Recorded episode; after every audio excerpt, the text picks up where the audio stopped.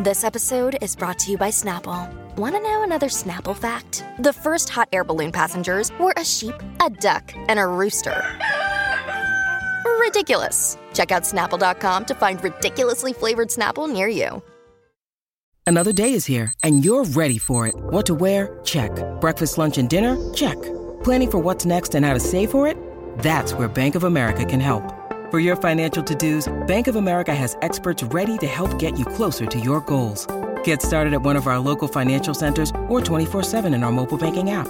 Find a location near you at bankofamerica.com slash talk to us. What would you like the power to do? Mobile banking requires downloading the app and is only available for select devices. Message and data rates may apply. Bank of America and a member FDIC.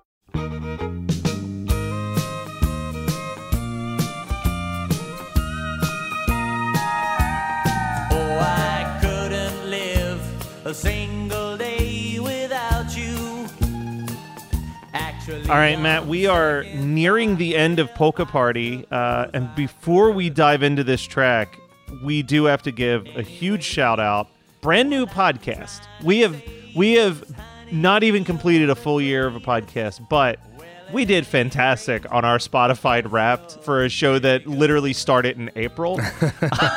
According to our Wrapped, we were uh, in the top 30% of the most shared podcasts globally. Um, we're one of the top 20% most followed podcasts. We're listened to in over 13 countries.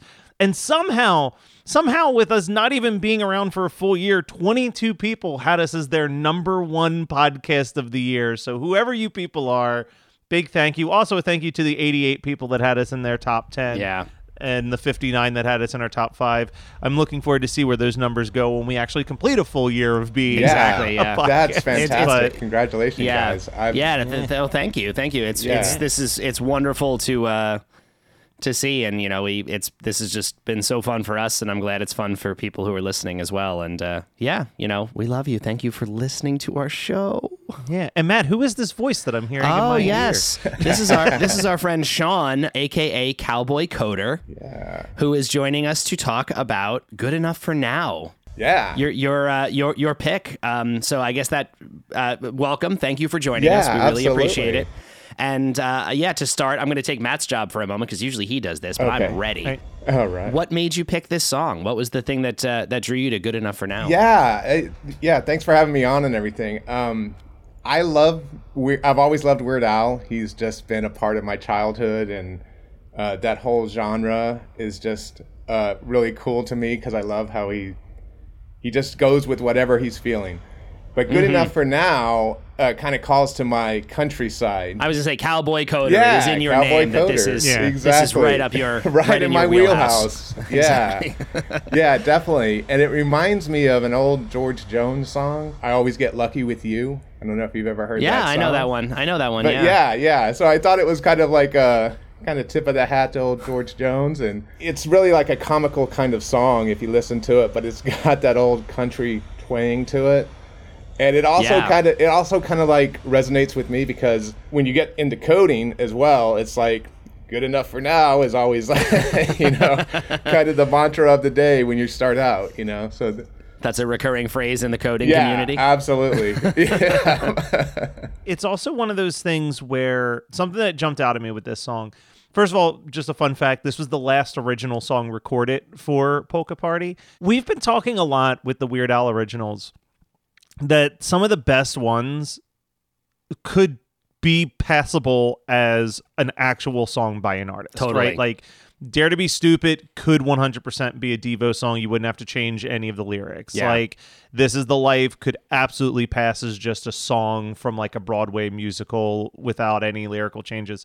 This song, if you had sent me this song and said, "Hey, this is like a deep cut David Allen Coe song," I'd be like, "Absolutely, right. For sure. Like you it, could totally see it fitting, right? yeah, like it fits that like com. Be- I think people aren't aware that there are some really funny country That's exactly what I was musicians. exactly what I was going to say is that the the comedy in this song is absolutely represented, especially in this era of country music that he's referencing. Right. There's so much comedy in the lyrics to those songs. Yeah, so this is a funny song and it does feel like Al because of the nature of the lyrics and this is a uh, you know in this song Al is representing a character who we kind of see before which is sort of like the I don't know. I guess it's somewhat like the the aloof, oblivious guy Right. who doesn't understand how dumb he's being. Right. Yeah. But yeah, no, it completely works. You put this song in someone else's voice, Yeah.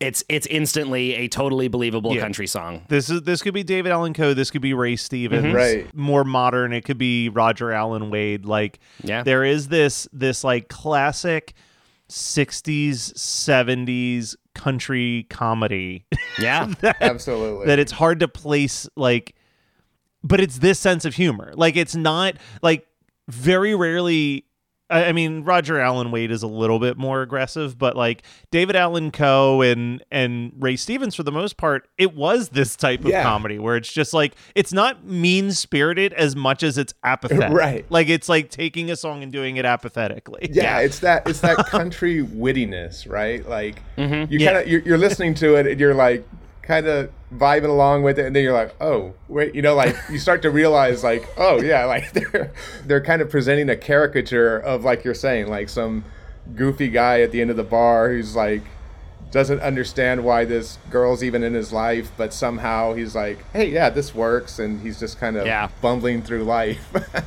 exactly. And the chorus is so ca- Yeah. it's such an earwormy catchy chorus too. Like if I had any notes for this song, I think this note would work better if he had done the song in the late 90s, but I would have had that chorus repeat a couple times Yeah. and almost go like a Garth Brooks Friends in Low Places style with it where you get more and more of a chorus of people Yeah. singing in the Yeah. background as it repeats over and over again because it is that like sing songy Yeah. catch catchy chorus. it, it is actually almost unfairly short. Right. Yes. like like it, it, this is the sort of thing I agree with you and I thought it is funny because often in country songs like this it is like verse after verse after verse of getting the point home and this is pretty concise Yeah. um, we get like a double verse at the front and then one more in the middle and it's two choruses and it's over there's a, a solo in the middle a fiddle slash uh, uh, lap steel solo going on um, Yeah, if, but yeah no it's, three it's minutes, short. but it's three minutes that moves. oh no it's it feels like it's over in a second yeah.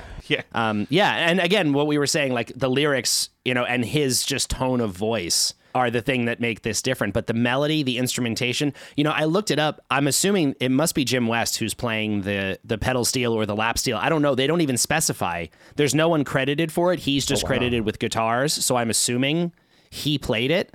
But perfect. Yeah. I mean, the the the mu- the mu- musicianship and the instrumentation and the arrangement of this, as per usual for Al, is flawless representation of the genre that he's shooting for. Yeah, and that's that's what always fascinated me about Weird Al, how Yeah. he could jump from genre to genre and just nail it every time. Yeah. Whether it was a parody or an original, it's like it's just like you're saying, like this is something like out of that era of country music that you could put onto a George Jones or, or any other kind of like artist of that time. Absolutely. And you would think it was just another song that they wrote. And that's that's We- a credit to his musicianship, you know, like said. Yeah. No, yeah, we've we've talked before on this show about, and it's just I love seeing these examples as we go, and I'm just going to keep talking about it because it it tickles me so much that I think something that has worked so well for Al over the years is the nature of what he does allows him to explore musically anything and everything in a way that always makes him sound fresh. Absolutely. Like it, he, Yeah. it never. I mean, well, he has moments that occasionally will feel stale, but he can always pull something, and he can be like, "Oh, now I'm going to do this sort of thing. Now I'm going to do that." And then, even you know, however many albums deep in his career, you hear something, and you're like, "Whoa! I've never heard him do anything like that before." And it must keep it so interesting for him and his band that they can push themselves into kind of uncharted territory anytime they want. Yeah. He's it's, it almost makes you jealous, right? Right, Like yeah. I think of just as a even just like a local dude who occasionally would like jokingly throw together a cover band. I never felt like it was possible to do all of the different songs that were inside my head that I wanted to do Yeah. because like I have such a wide scape of of music like again we're just because literally recording this the day after the Spotify wrapped stuff has dropped but like My Spotify rap said that I listened to over 138 genres that this past year. like, now obviously Spotify makes up some wild genres. Like my second most listened to genre was Hollywood, which I don't know what that means. Hollywood. yeah, I guess it's because I listen to a lot of musicals, I but guess, like, yeah. I don't Wow. know. But but my point being, like, when I would form these cover bands, we would have to just land on like, okay, we're gonna do songs from the '90s, because in my head I'd be like, I want to do like a song by Lit, and I want to do a Green Day song, but I want to try to do a Primus song, and it's like, if I was in an actual band writing originals, there's no way that I could do all of the different things that I like. Oh, yeah. But Al has like cracked this code where it's like he can completely change genre song by song and like no one blinks an eye. God for Green Day throws an acoustic guitar on one of their songs and everyone's just like these fucking sellouts.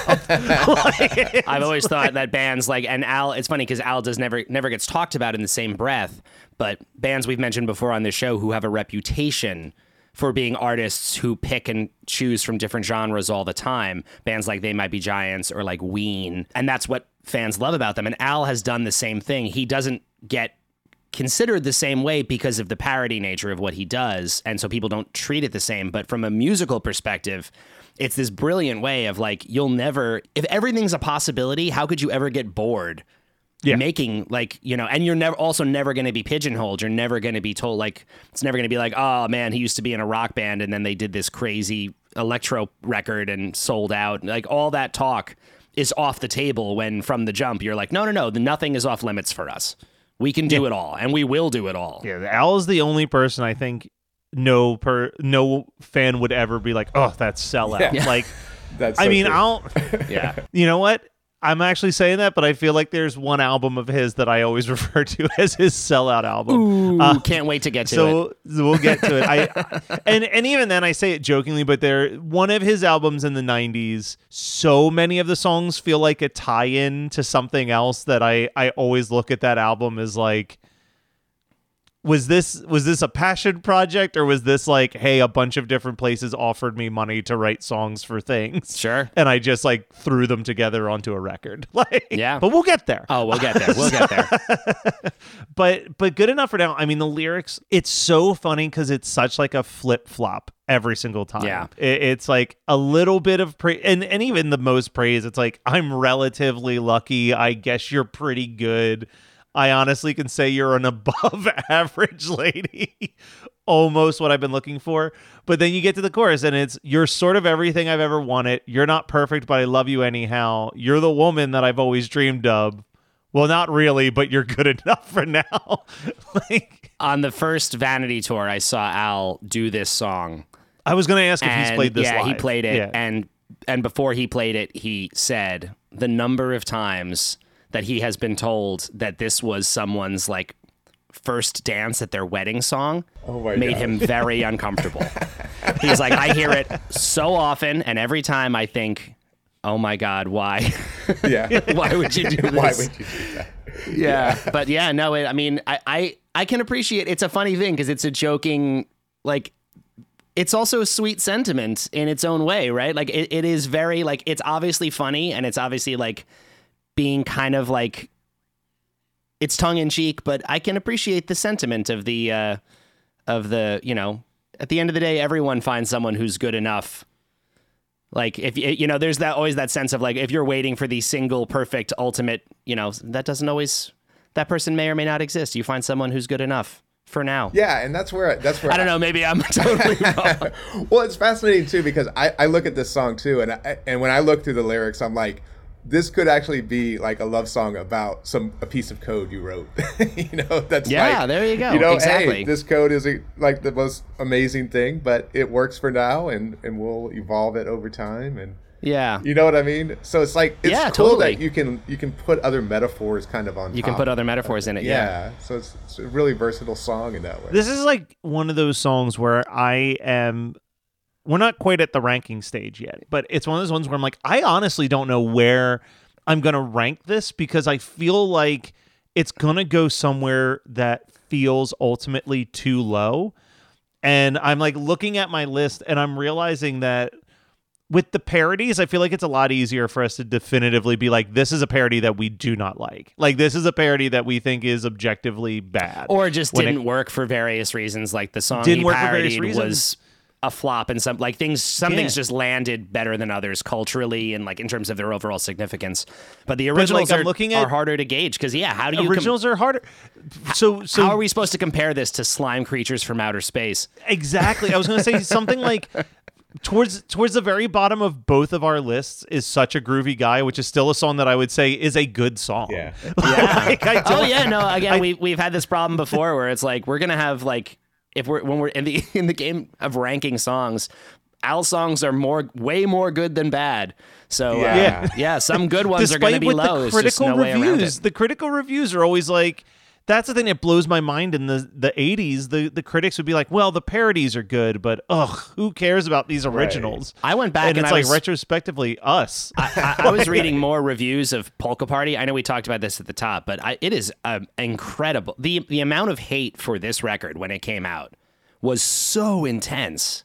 yeah. people hated this and and truly like all the reviews are like can we finally be done with this guy yeah. like They- like they it, like this was everyone was, like we, it, it has happened the moment has passed we all enjoyed eat it but it is not going to go any further than this and we got to move on and even this song i, I read a review uh, today that said that this was a half-baked attempt at a country parody um, which I do not agree with Yeah, at I all. don't agree mean, with that I, at I- all, yeah. no, no, no. I, I and uh, he really was taking a beating at this point in his career. I'm curious when we get to the point because I can also understand the hate.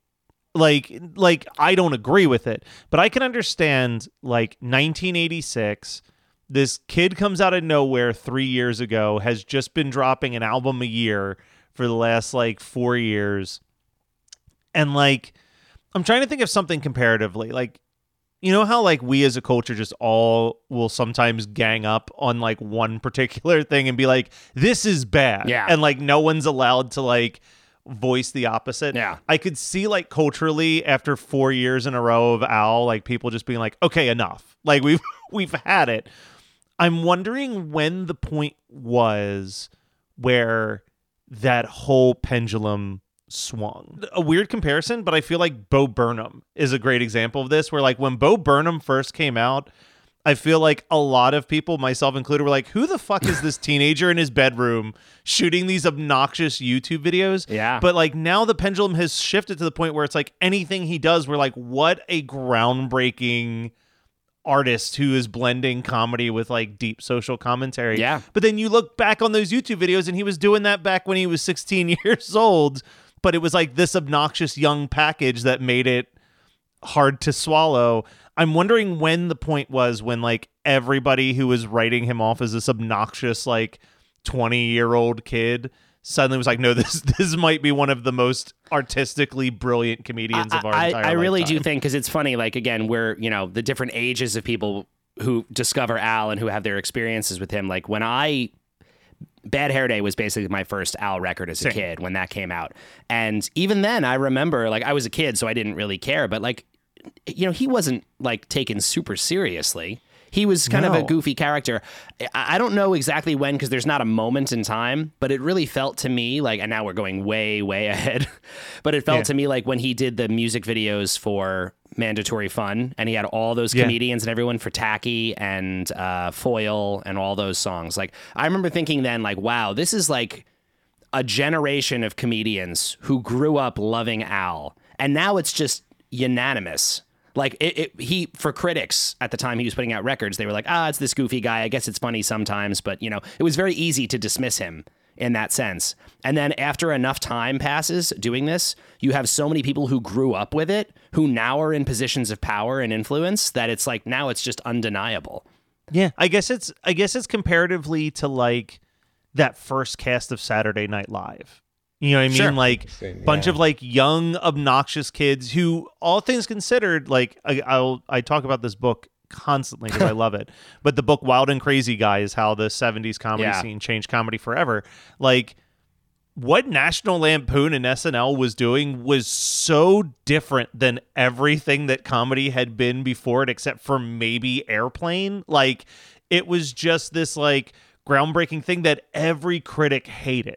They hated every one of those movies. It didn't matter if it was the financially successful uh, Animal House or like the kind of box office disappointment that was Caddyshack. Like they just could not wait for this thing to stop being popular and it to be forgotten. And now it's like you look back and retrospectively, there those films are all looked at as like this golden age of like a tonal shift in comedy, and that's obviously like you said it's it's the people who grew up watching it who kept that love Yeah, for it yeah, yeah, yeah. that that like are the people who are able to completely change the way it's talked about so i think that that makes sense it's the people like us who grew up idolizing this guy Yeah, yeah, yeah. Uh, despite what the critics thought, because kids or uh, people who are into it don't care. Yeah. You know, it's funny. I was just talking about this with someone else. Like, it, you know, it all seems different in hindsight. Like, you look back on these things and it doesn't seem possible. But now, like, go read reviews from when the first Led Zeppelin record came out or the first Black Sabbath. Nobody liked it. Nobody, because it was it had no context. it was a completely new experience. Like nobody had made a record like that before, and it was just people didn't know what to make of it. And I, I, now I'm I comparing love. Al to Led Zeppelin, which I'm more than happy to do. which it's it's why I love uh, Chris Chris and I make fun of this a lot on One Hit Thunder, but like when magazines like Rolling Stone and Pitchfork will just like change what their review was on an album when it oh, becomes Oh, yeah, more yeah, yeah. culturally significant and it's like no Rolling Stone you gave Nevermind a 3 star review and you've got to Right. just stick you with gotta that stick with Yeah. it. But that's what that's what I think makes Polka Party kind of maybe that is that point for for Weird Al. It's like it's this moment where he's like like you're saying he was just like kind of bambasted for this whole album. Yeah. But he persevered and he and he kept Totally. doing his thing and he knew there was an audience there that appreciated what he did. And he followed it up with his best-selling record for like a decade. Like like even worse was like I don't I don't think I actually appreciated how big that album actually was until we started doing this podcast and I looked at the numbers and was like, oh Yeah. "Oh my god, this that album blew everything else out of the water after people had already started to throw the dirt on the coffin Right. Yeah. for his career." yeah, Like, yeah.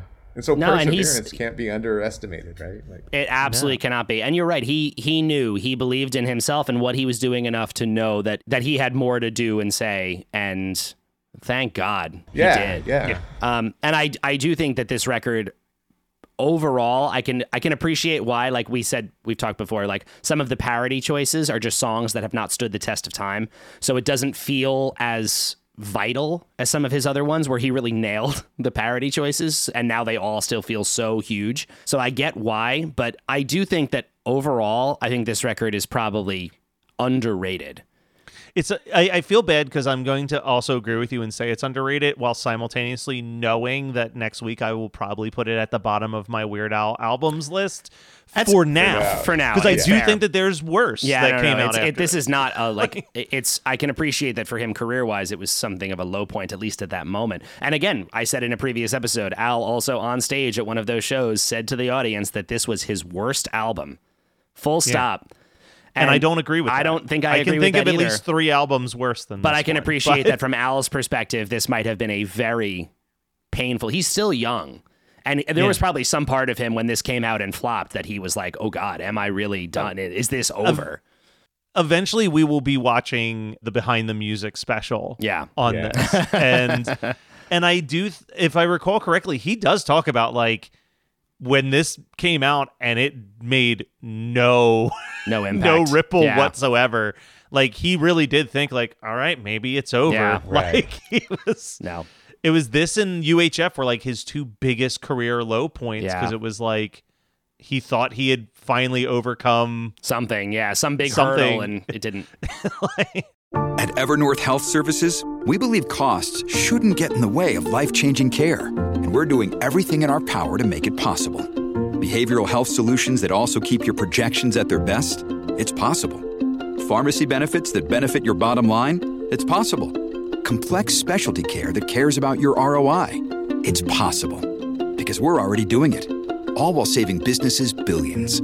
That's Wonder made possible. Learn more at evernorth.com/wonder.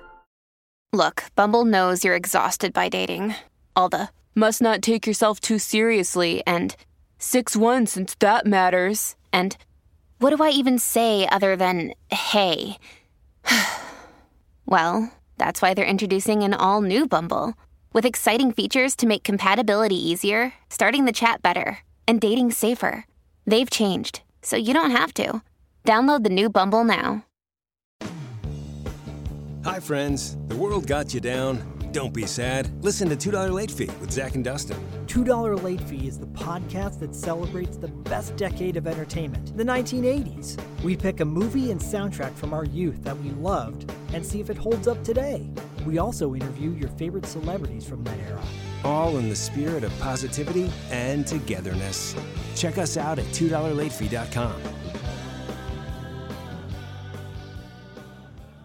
I love I love this project, man. This is this Thank is you. such a great idea. And Yeah. I'm really looking forward to see how you guys finalize everything. I got to give a little bit of a shout out to someone who I'm sure will be a future guest. My my friend Robert Bacon um, does a bunch of different podcasts, but the first podcast I ever found of his was Adam Sandler. Please stop, where he did this structure.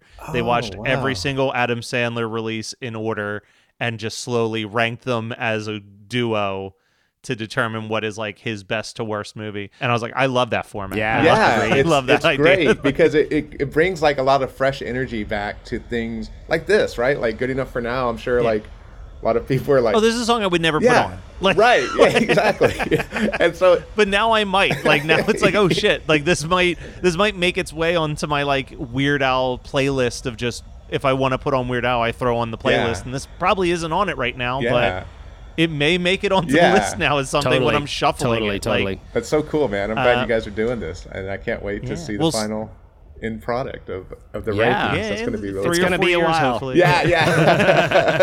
All right. It's t- you know what I keep saying that, but then I'm like, oh my god, we're gonna be into the '90s by the summertime, Yeah. and that, like, we're we're past the You're right. point where he does an album every year. You're like right. now, it's gonna be these giant gaps in big, huge gaps, releases. yes. Yeah. yeah, yeah. So So maybe it'll be done in like three years. Yeah. Who knows? We might only get like 150 episodes Right. of Yeah. this show, but we keep we, we keep finding ways to pad out time. We got those. he made a lot of TV appearances that we will continue to dig Yeah. through. I, Yeah. Someone pointed out that we skipped over, and we'll probably do this before we get to even worse. Uh, we we skipped over when he was a guest on Remote Control on MTV. So I'm like, I don't know. I'll fucking watch the episode of Remote Control. Hell he yes, let's do it. like whatever whatever piece of and uh, listeners you know our instagram page that's the best way to contact us Yes. if you're like you miss this big al tv thing where he was i don't we don't need to review every single time he performed on a tv show but if there was a half hour tv special that starred or featured weird al yankovic and we missed it you let us know and we will work it back into the uh into the show somehow Yeah. but we're talking about rankings. Let's talk about these rankings. Let's Matt, do it. where do you think good enough for now is going on your list? I'm gonna put it. I'm actually gonna put it higher than I thought I was going to. Um, and it's funny because I referenced slime creatures, and I'm gonna put it Oh, wow. underneath slime creatures. wow, I'm gonna put it And between above, don't um, wear those and, shoes. and above don't wear those shoes. nice. I'm in the same ballpark, but a little bit lower. I'm going in between Mr. Frump and the Iron Lung and I'll Be Mellow When I'm Dead. I, I, I think that I will say at this point in Polka Party, we still have to talk about Christmas at Ground Zero, which is a big one. But at this point, this is second only to Dog Eat Dog in terms of originals on this record. And possibly just songs in general. Like, this is great. Like, this is a really, again, it's not over the top, it's not super fancy, or even like, as like, I feel like Dog Eat Dog is flashy in an impressive way, and this is subtle. But the subtlety of this and how well executed it is is is it's really, really, really good. They they did an excellent job with this, and it's just such a it's like a smile on my face the entire time I'm listening to this song. For sure. I also just Yeah. really, really like Don't Wear Those Shoes, which was a song I didn't pay attention to until Kelly came on and made us listen to it, really. but I'm like, man, that is a chorus that gets stuck in your head, too. Like, that's one that I still think about. Yes, it's very catchy. Sean, you're not alone. You get to do some rankings, too, here. Oh, okay. every single guest we have ranked their songs and this is parodies and originals you get to tell us where you're going to put good enough for now and then also you can move one song wherever you want on the list. I would probably put it. Don't be afraid to put it at the top. Don't be afraid to put it anywhere. I would say I would probably put it right after Yoda. Now, here's the other thing you get to do. Okay. Yeah. You can take any song on this list that you think that is way too high, that is way too low, and you can move it wherever Oh. you think is appropriate on the list. Very cool. Yeah, I think yeah. When you were when you were reading through it, I kept saying, "Where's living with a hernia?" And it is on the list, so I was glad to see that. It's I- low though. Yeah. Yeah, I would probably put that right, right above like a surgeon. I, I don't know why, but that song. Wow. I love it. That it. song- I I love just it. Living love with a that hernia is now a top five Yeah, song. I, love know. it. I think the- I know. It's probably an The unusual best part is pick for most. the best part is where living with a hernia currently was on the list was where the person who picked it for the show played. Yeah. Are you serious? That's hilarious. It's, it's so good. I, I love again. It's my favorite thing. We said it. This like this weird like Weird Al meets White Elephant. yeah. Just this like hostile takeover of these charts every time. It's so great. love it. Well, before we wrap up, Sean, tell us a little bit about Cowboy Coder. Yes. Yeah, absolutely. So, um, yeah, my debut album just came out back in October, and it's called It's Code. very very good. Everybody, Oh, please check very it out. much. Yes, love it. yeah, it was. It was born out of a genesis of collaboration with MC Lars. He was so much fun to collaborate with on Blockchain Planet, and I kept working with him and, and started writing some songs with him and realized I could actually make a whole album out of it. So it was really kind of a, a really cool musical journey to like kind of embrace. I've always loved music, been engaged with it, but never had it in the forefront of my mind that I could actually be an artist and put something out there. So it was like it was really cool to like go through that Very whole cool. process with him. He's a great mentor and yeah. And and the album is basically um it's it's kind of I like to think of it as a three act play. Uh, it's got like the first part of the album's all about like introductions and shared human experiences. Then we get into like the emotions of code rage itself. You know how coders get frustrated and stuff.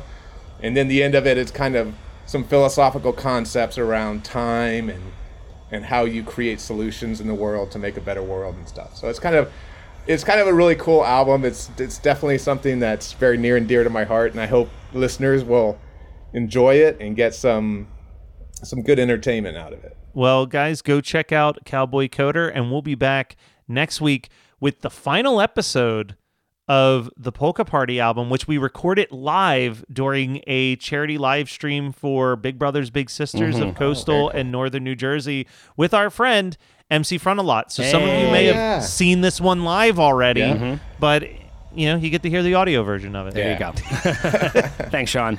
Yeah, thank you guys. Thanks for having me on. This has been great. I'm looking forward to the the final end of the project and see where everything ends up.